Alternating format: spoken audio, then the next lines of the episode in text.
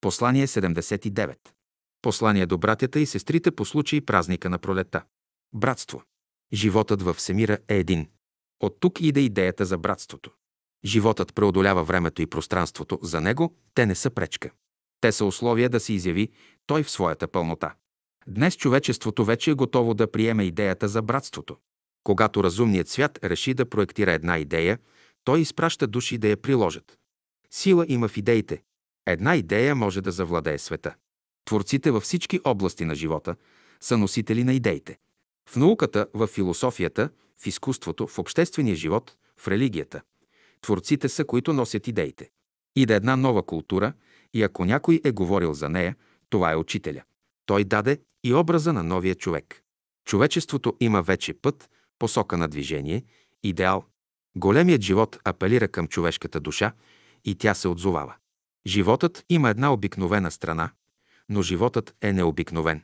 Той иде от незнаен източник и в своята проява винаги е нов, разнообразен и неповторим. Смъртта е едно тайнство, необходимо, за да премине човек от един свят в друг. Хората се плашат от нея, защото не я познават. Смъртта е свещено действие. Всъщност няма смърт. Във Всемира има безброй много форми, велико богатство и разнообразие цари. И в нашия свят има такова разнообразие. Вземете растенията, птиците, животните в земята, във водата, във въздуха, в ледовете. Колко се различават неизброимите видове по форма и по начин на живот. Кой може да си представи какви още форми на живот може да има във Вселената?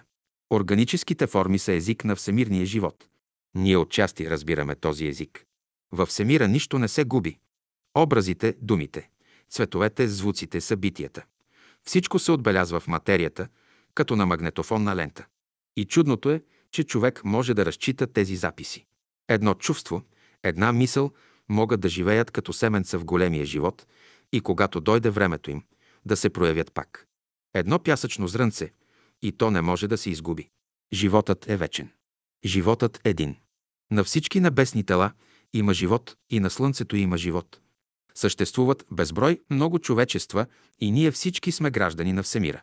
И човечествата не са изолирани, природата е оставила естествени пътища, по които те да общуват. Тя е дала на всеки човек сили, дарби и способности, чрез които да може да общуват с Всемира. Това е смисълът на вътрешната духовна работа, чрез нея се поддържа връзката, единството. Мисълта е всемирна. Тя е течение в космоса, като минава през съзнанието. Тя го разширява и просветлява, и то расте. В молитвата е казано «Храни душите ни с небесния си хляб». Ние сме носители на идеята за братството.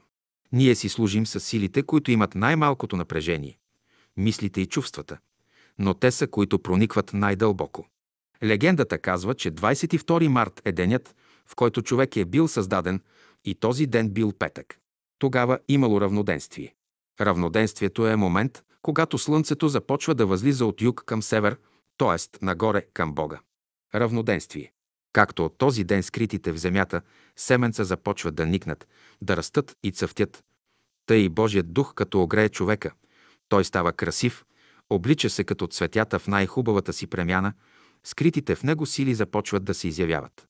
Пожелаваме на всички братя и сестри през тази година да влезете във възходящия път на пролетното равноденствие, да участвате в големия всемирен живот, да го чувствате като ваш живот.